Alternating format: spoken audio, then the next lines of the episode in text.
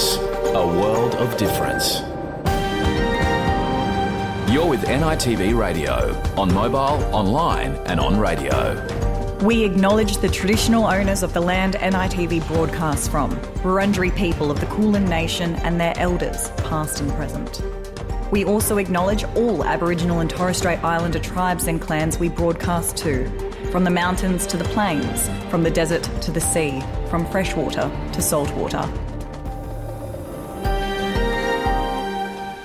Yama, and welcome to NITV Radio. Today is Wednesday, the 8th of March, and today is International Women's Day. The day is celebrated annually as a focal point in the women's rights movement, bringing attention to issues such as gender equality, reproductive rights, and violence and abuse against women. In this contest, uh, we have a guest today in the program, starting with a, a conversation with Karen Mundine, CEO of Reconciliation Australia, reflecting on International Women's Day and also ways to close the gap for First Nations women. Over 20 years, as you hear, Karen has been uh, shaping the national journey towards a just, equitable, and reconciled Australia. In the program, we have also a conversation with uh, Rachel King, a STEM graduate who is working as an analyst with uh, one of the big four banks. Rachel will join us to share her story and tell us about uh, pathways available for First Nations women to close the gap in STEM education and employment opportunities. We also, have a conversation with uh, Bo la Cruz and Dean Widders, co hosts of uh, Australia's premier rugby league focused TV program over the Black Dot. The pair will join us as the show returns to the screens for 2023. All these stories and more coming to you on NITV Radio after the latest news. Bertrand Tungandame Ngaya. I am Bertrand Tungandame. Australia Day 1972 saw the first Aboriginal embassy erected outside Parliament House. The native title legislation must be amended. And they've walked this land so many times before anybody came. I am sorry.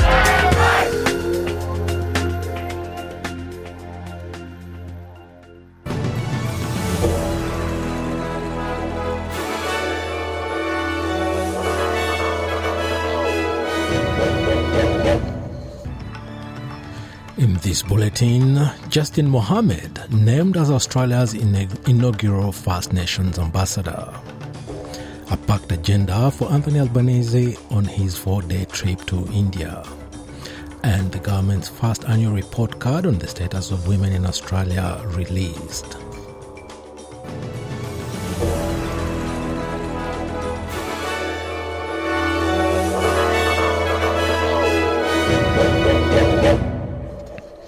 Justin Mohamed has been appointed as the Australian government's inaugural ambassador for First Nations people.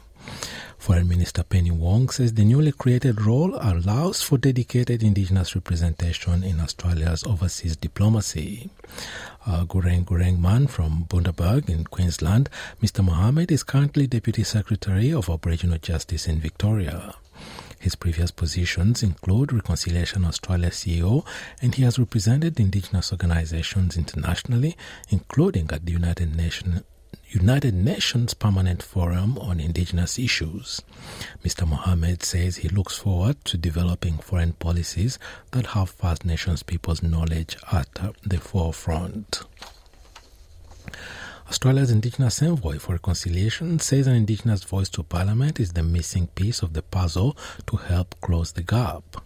Reflecting on the anniversary of the Stolen Generation, Pat Dodson told the Senate told the Senate the voice will allow Indigenous Australians to be engaged in decision making and priorities. Coalition Senator Jacinta Price says she disagrees, saying she doesn't believe constitutional change will deliver better outcomes for Indigenous Australians. All Australians will be required to vote on the issue in a referendum to be held between October and December this year. Prime Minister Anthony Albanese says he is looking forward to his fourth meeting with his Indian counterpart Narendra Modi during a four day visit to India beginning today. Discussions are set to focus on renewable energy, defense cooperation, and education ties. The Prime Minister will lead a delegation of Australia's top business people as well as trade and resources ministers. Mr. Albanese says there is a lot he will seek he will be seeking to achieve. And during this visit, I'll be giving at least seven speeches over the coming days talking about the opportunities which are there to have increased people to people relations to educational transfers, increased two way investment, increased uh, engagement between our business communities. And I think it is an enormous opportunity for Australia. Reserve Bank Governor Philip Lowe says the time for opposing the rise in interest rates is approaching. The Reserve Bank delivered the 10th interest rate hike in a row on Tuesday afternoon, bringing the cash rate to 3.6%, the highest level in more than a decade.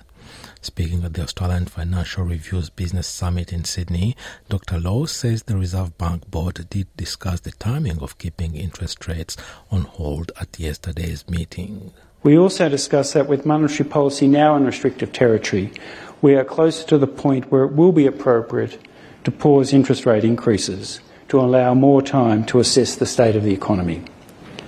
At what point it will be appropriate to pause will be determined by the data and by our assessment of the outlook. Women's Minister Katy Gallagher says the federal government is committed to making gender equality a national priority as the federal government releases the first annual report card on the, set, on the status of women in Australia. Released to coincide with International Women's Day, the report finds women impacted in a number of ways, including being the target of sexual harassment at twice the rate experienced by men. Women over 55 are the fastest growing of homeless Australians. Ms. Gallagher says a national strategy will be released in the second half of the year.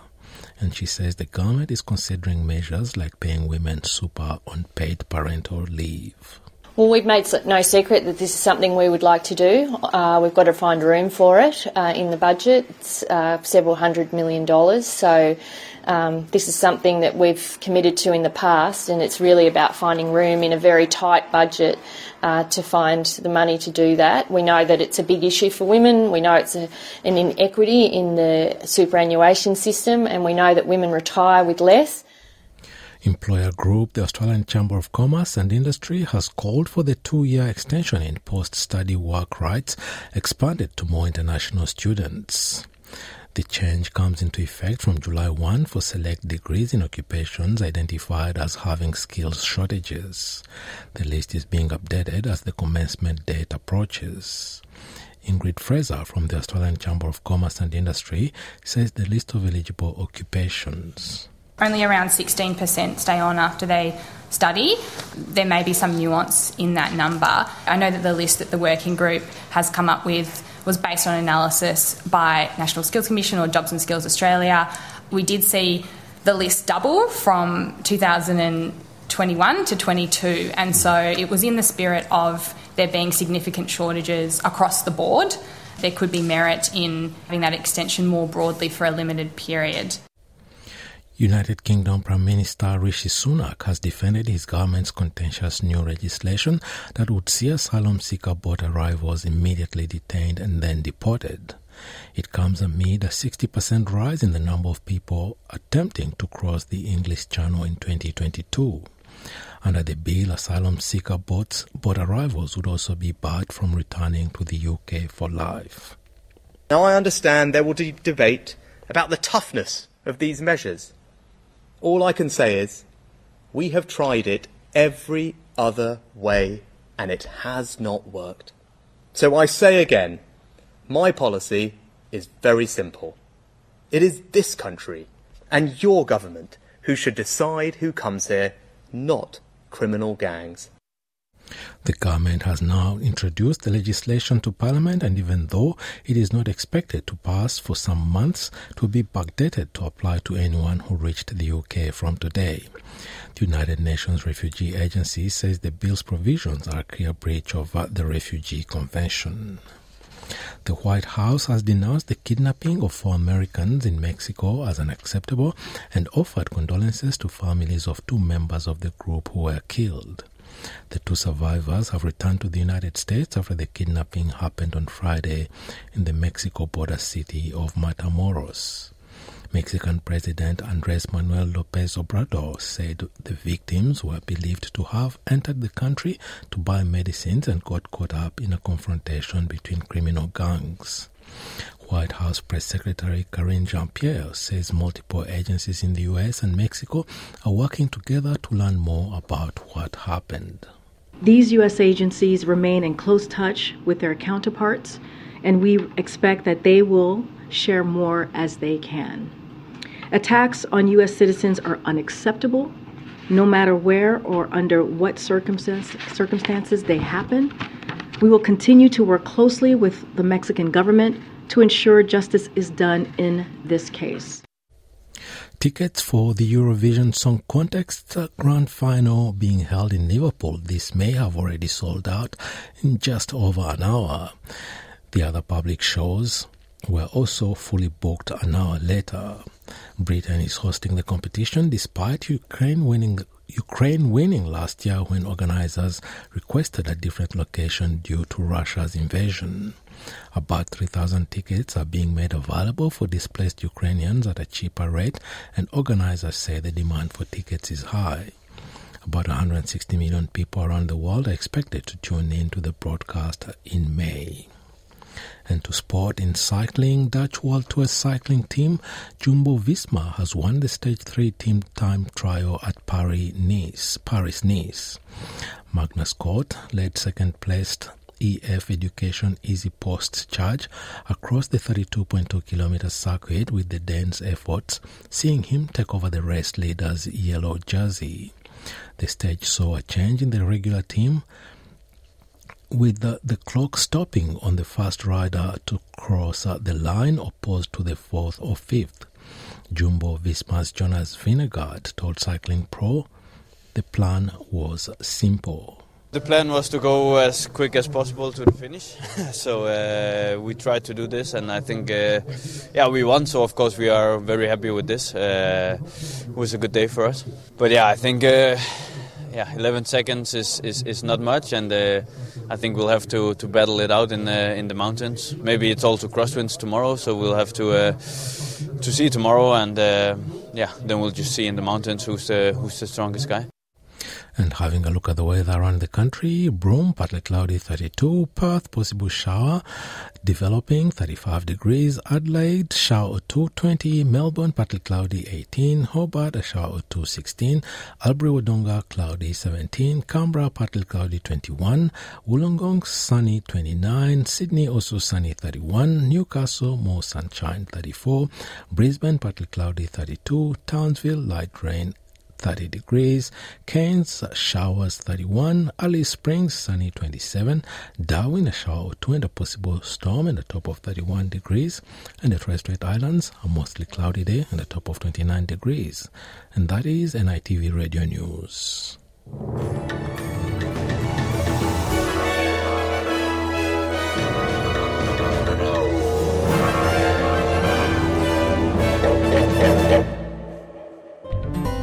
NITV Radio, Monday, Wednesday, Friday at 1pm or anytime online.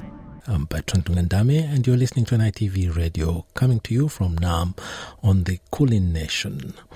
On uh, this International Women's Day, we have a conversation with uh, Rachel King, sharing her journey and uh, career, dream career, and also sharing pathways for First Nations women to close the gap in STEM education and employment opportunities. We also have a conversation with uh, Bo de la Cruz and Dean Widders, cohorts of uh, Over the Black Dot, Australia's premier rugby league focused TV show. The pair will join us uh, to talk to us about the return of the very popular TV program uh, on the screens for the 2023 season. But first, we have our conversation with Karen Mundine reflecting on International Women's Day and the condition of women, and in particular First Nations women.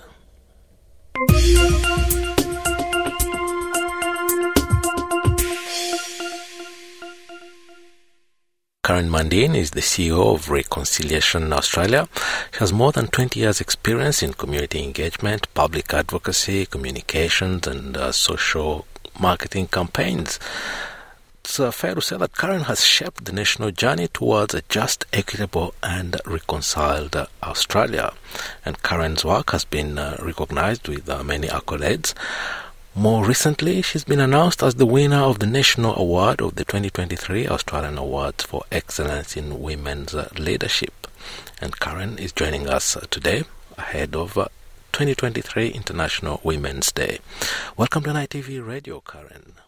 Uh, thank you. It's always a pleasure to be with you. Now, this latest accolade was announced uh, just uh, last week.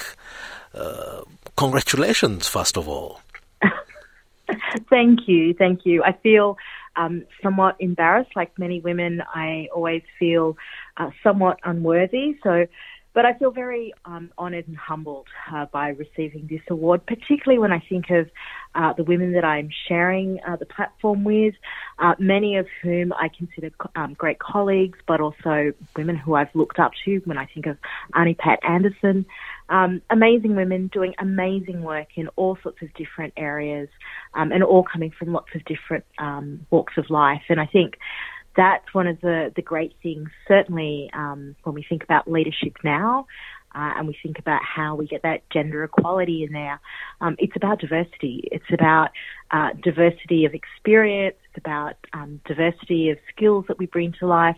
Um, and when it's you know the corporate boardrooms or the the civil society organisations, it's that gender diversity um, that broadens out our thinking, that uh, brings those different expertise to life. And yeah, I'm just really, as I said, honoured and humbled and a little bit proud um, that the work of Reconciliation Australia is getting acknowledged in this way, not just for me, but um, for the team, for the leaders that we've had in our organisation. So, yeah, there's a lot going on.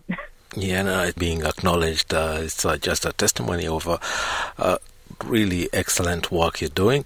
And now, coming back to the theme of the day, which is International Women's Day 2023, the theme is uh, cracking the code, uh, innovation for a gender eco future.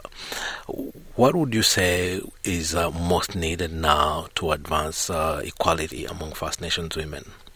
So again, I mean, First Nations women have always been at the forefront of change, agenda setting, um, whether that's for women's rights or whether that's for uh, First Nations peoples. And I think when we, we think of that idea of cracking the code, it's how do we ensure that those voices are being elevated, but most importantly, how do we ensure that those voices are being heard? And that's both heard in, by non-Indigenous Australia and, and those kind of spaces, but also more broadly across across the the group. So it's a tricky one. These things come away. Uh, you've got to chip at these things, but I think we have this opportunity more than ever, particularly as we're having the conversation about a referendum on the voice to Parliament. Again, women are leading that debate and that that discussion, um, and again, hearing the experience of First Nations women uh, in communities, holding families together, um, nurturing, but also leading communities. That's, I think, where we're going to see change. When we look at uh, the situation of uh, First Nations women, fastest growing uh, population uh, in the prison system, and uh, we are still talking about issues like uh, indigenous femicides. There are so many issues that need to be addressed, and this would be a day, I believe, to reflect on those issues as well. Absolutely. I mean, the, the alarming rates of um, Aboriginal and Torres Strait Islander women in incarceration is enormous. And we know that that has a knock on effect for families and families being torn apart. We see the increasing rates of young people in out of home care. Um, when women are taken out of these kind of really important roles, we see how that has um, a negative impact on our families and on our communities.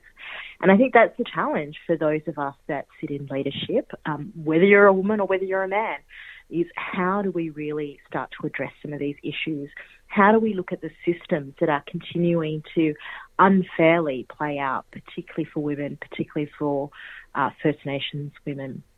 And what do we need to do differently that is about focusing on communities, focusing on, focusing on families, um, focusing on the things that address underlying causes. So whether that's um, access to education, whether it's access to jobs, whether it's those other support systems that help women get out of unsafe situations. That's where we should be focusing our attention yeah, because uh, First Nations women play a very, very, very strong role in the community. Last week, I was uh, talking to one of the artists, Philly. You would think a rapper, you know, they're hard, uh, tough man, but um, the person that inspired him the most in his life is his mother. And uh, even in one of his hit songs, he thinks about uh, the, it's uh, called Brown Skin. It's about the strong female figures who actually played a role in shaping what he's become today. So uh, First Nations women should be really celebrated on uh, this uh, day, not just this day, but I think every day. Mm, yeah, no, absolutely. I mean, I think of my family, um, my mother, my aunties, my grandmother. There was such strong um, role models, not just in our family, but I know for, for other families, for other um, areas in which they worked, which they led. And I mean, I'm really proud to kind of walk in their footsteps. I'm I'm proud of the work that I'm able to do um, to create those kind of change. But you know, you don't you don't have to have the title of a CEO or the title of leader to lead. And um, I think that's one thing that First Nations women do really really well. If you need something done, go to a First Nations woman. Yeah, strong and uh, very reliable in everything they do. now, uh, is uh, Reconciliation Australia doing anything in particular on uh, this uh, day? So we're going to be highlighting the many, many amazing women um, that have worked in our organisation, that have led our organisation, and certainly, again, it's about how do we amplify their voices uh, to make sure that they're they're getting the due, uh, due respect that they deserve, but also that we're truly hearing. Um, and the best way we can honour that is actually by listening deeply and then um, enacting what they're saying this will be online or because uh, now that we have uh, yeah, you, yeah, we'll do the, we'll do this through our um, social media and uh, also just in our everyday work. I think it's it's great to have a day that focuses us and um, ensures that we're we're keeping it alive um, idea, but this is ha- has to happen in the work that we do every single day. Yeah, we'll put the word out there. Well, Karen Mundine, before I let you go, just as usual, anything we haven't spoken about that uh, you'd like to bring to the attention of our listeners today?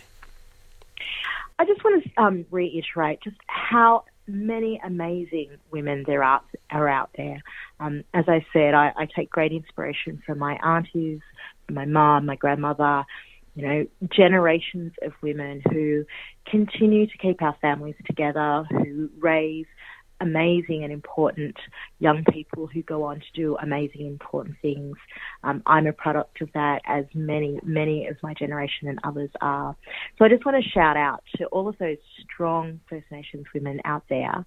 Um, I want them to know that we see them, uh, we respect and we honour them, and the best honour that I can do is to do the same for my nieces um, and for those that are coming next. So just a, a shout out to um, strong black women everywhere. Karen Mundine, CEO of Reconciliation Australia, thank you very much for joining us today to reflect on International Women's Day 2023. Thank you, always a pleasure. Join the conversation on radio, online, and mobile. You're with NITV Radio. The theme for the International Women's Day in 2023 is Cracking the Code. This theme looks at how advancing women's skills and knowledge in STEM, science, technology, engineering, and mathematics can accelerate progress towards gender equality. My guest today on NITV Radio is Rachel King. She's the perfect example of this. Having completed a double degree in science and education, Rachel is now working in analytics in the banking industry while she completes postgraduate studies in business analytics and data science. I'm glad to say Rachel is joining us to share her story, her journey, and how it can inspire other First Nations women. Welcome to NITV Radio, Rachel. Thanks for having me. Uh, you're joining us uh, ahead of uh, the 2023 International Women's Day. Uh, before we go into our conversation about uh, your achievements and uh, what you've done and uh, how your story can inspire other women, uh, what's your reflection on International Women's Day? For me, Women's Day is kind of an opportunity to like appreciate and celebrate the women who've impacted me in my life. So, for example, like also my friends, my family, colleagues, even my past teachers, and even female role models. So, for example, um, it's very a little bit nerdy, but I there's a, a I guess a very well known chess female GM, um, and essentially she kind of never put herself down or anything, and she actually competed in like open leagues rather than the women's league. So she, you know, was really, really confident in her skills and you know put herself up against the best. And so that kind of, you know, gives me the belief to kind of do my best in probably a male-dominated industry at the moment. But I guess probably more importantly, I guess my mum is one of my biggest inspirations. So definitely that's one of the reflections I have about um, special Women's Day. What? Uh, how did your mom inspire you? And uh, tell us a little bit more how she's uh, your role model. Yeah, so my mom actually is a single parent. So she raised my, my brother, my sister, and myself um, since we were, you know, very, very young. Um, you know, taking on that kind of responsibility is, is such a huge thing. And she did such, like, a very, very wonderful job raising us and being so independent.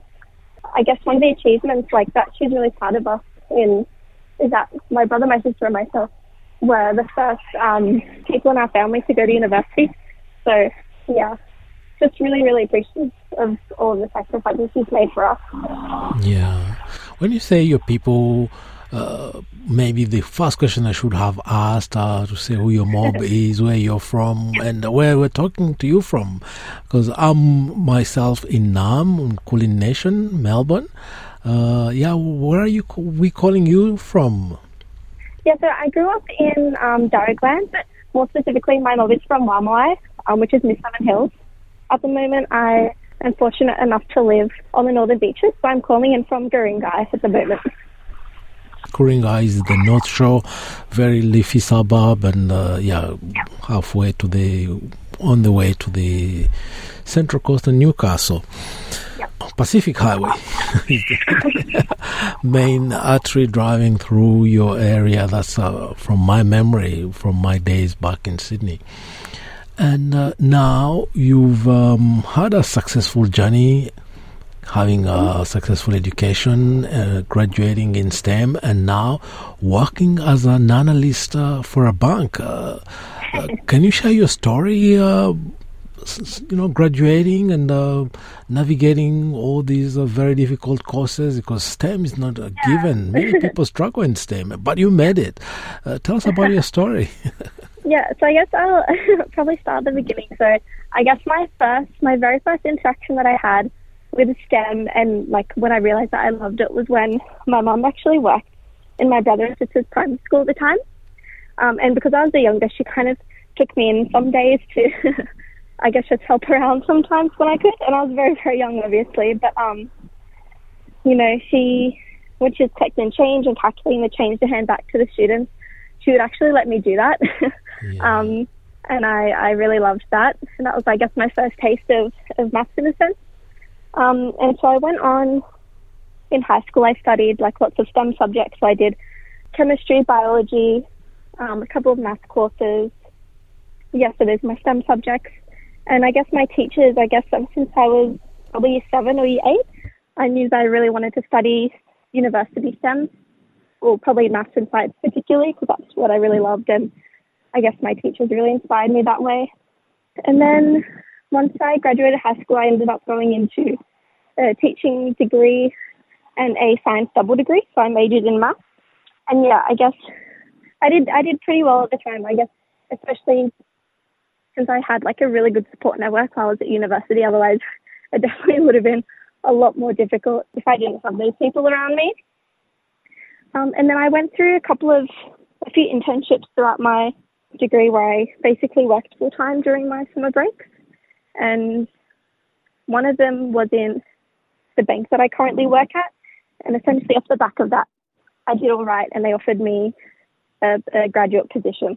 So that's what I'm in now. So I'm in my second year, or my last my last six months actually of my analytics graduate program. And uh, which university are you going to? Um, so I went to Macquarie University. Wow, from Seven Hills, yeah, that will be a little bit closer to you. All over.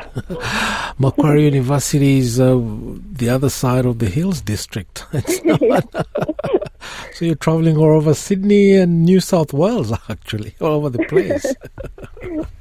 and what does a, a, job of a bank analyst, working in analytics in a bank, what does it entail? Is it cracking people's passwords? Uh, what's uh, what's involved in uh, being a... um, so um, there is like so so much data um, at at the bank, especially the one I'm at, because it's it's one of the big four banks, and so we have so so many customers and so so many um, points of data that it depends really depends what um I guess team you're working in. So my had the program works, I've had a few rotations. My first rotation I was in a credit card insights team.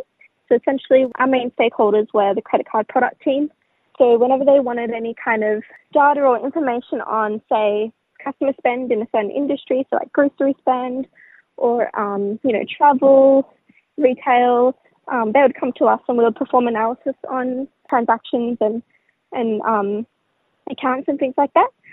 Um, another part of the bank that I was in, I was in financial well-being. So essentially, we looked at ways of, of supporting our customers through, I guess, essentially difficult times, especially now yeah, working on analysis and, and who are the types of people that struggle. Um, you know, what's their gender, what's their age? Is there anything we can kind of, um, you know, make kind of targeted communications with them to, to help them financially, essentially. And now I'm actually going into, well, will be my next rotation, and that starts in about a month. So I'm really, really um, interested in that space as well, and how we kind of um, reduce scams and fraud within the bank, and what measures we put in place to reduce those. Yeah, your journey is an unusual one, and uh, I believe myself, I hate STEM, to be honest. Never understood maths. I ran away. That's why I did journalism because I can read, I can understand, you know, what I read. But uh, when you have to add numbers, they make absolutely no sense to me. And but people like you just uh, shame my type of personality and kind. Anyway. So, how, what pathways do you see for First Nations girls and women to follow uh, and close the gap in uh, STEM education and, uh, yeah, embrace careers uh, that we all envy like yours? Essentially, um, probably more personally on, I guess, kind of how I did it myself. There were maybe, I guess, probably three or four main things that I can think of that really helped me on my journey and kind of, you know, paved the pathway for me to go into like have these opportunities. Yeah. Um, so, for example, I guess take advantage of the, the Indigenous departments at your university that you want to go to. So, at mine, Walanga um, at Macquarie University, we have a really great, um, we have a mentoring program for high achievers that will support um, students go into maybe postgraduate studies. So they basically pair us with a professor and we get to learn all about their career and how they got there and kind of, I guess, any kind of support or guidance that we need because sometimes, especially if no one around you has gone to university, it's hard to kind of see all of that information or find it. So there's, there's that's one of them. Another is also about around the faculty, the Indigenous faculty is, I believe a lot of Sydney universities and probably Australia wide, they actually offer free tutoring for Indigenous students. So that was something that was really, really helpful for me, especially in a STEM subject um, when it can get to such a high level and, and so difficult. Those things, um, that was super helpful for me. Another one is, I guess, any kind of scholarship opportunities that you can find. We have like an Indigenous uh, scholarships portal. Take advantage of that. So I, I was actually lucky enough to get to receive a Milliman scholarship, which is Milliman's actually an international company that um, basically supports Indigenous students from all over the world. So, you know, the US, um, Australia, any other, uh, New Zealand. Um, essentially, you just apply, and hopefully, if you're successful, they will grant you a scholarship. And I guess another one that I'm really excited about that I'm that I'm actually doing next month is the Aurora Study Tour. So essentially, if you're interested in any kind of postgrad opportunities, um, and you did pretty well in terms of grades at university, they'll actually send you over to um, universities in the UK and the US to kind of explore them, see how you like the culture, um, visit um, academics. You can book book those meetings yourself, and you get to you know make it really personalised to your field that you're interested in. And I think those were such great opportunities and kind of were only available to Indigenous students, so you might as well take advantage of them. I guess probably more personal for me. I don't know if it applies to anyone else, but I was fortunate enough that my my boyfriend of of almost six years, so five and a half years, he actually went through the same degree a couple of years before me. So he uh, was essentially my private tutor for a long time as well. So that was very, very helpful too. I'm really grateful for that. So yeah, those were probably the main things I can think of. Coming back to your family background, you said you you've got one brother and two sisters, yeah? Uh, one brother, one sister. One yeah. brother, one sister. And you both graduated in uh, STEM or it's. Um... um, so my brother and sister, my brother is still going. He's almost finished. He actually is a, is a little bit of a, a different case. So he started in STEM. He actually started doing um, a chemistry degree um, and business. And then he actually switched to like a bit of a 180 and switched to uh, psychology that he really, really loves now, um, especially since he's he's into he's actually an archery coach and he coaches the Paralympic archery team in Australia, which is crazy. He really wanted to understand, I guess, more of like the sports psychology side. And so he's almost done with that. Um, and my sister actually did teaching as well, except she did birth to primary school teaching. So that was good because she kind of went before me and kind of paved the way for me to, I guess, understand how the education faculty worked, how the Indigenous faculty worked at the university, um, and that was so, so helpful for me as well. Um, and she did her master's actually in the Indigenous space as well. Yeah, great career pathway, and they just, uh, uh, yeah, complete what you said earlier about uh, following the Indigenous pathways, and uh, yeah, that's a very great advice for other students who may want follow in your footsteps. Now, before I let you go, anything you would like to add that we may not have covered that's important for our listeners to know?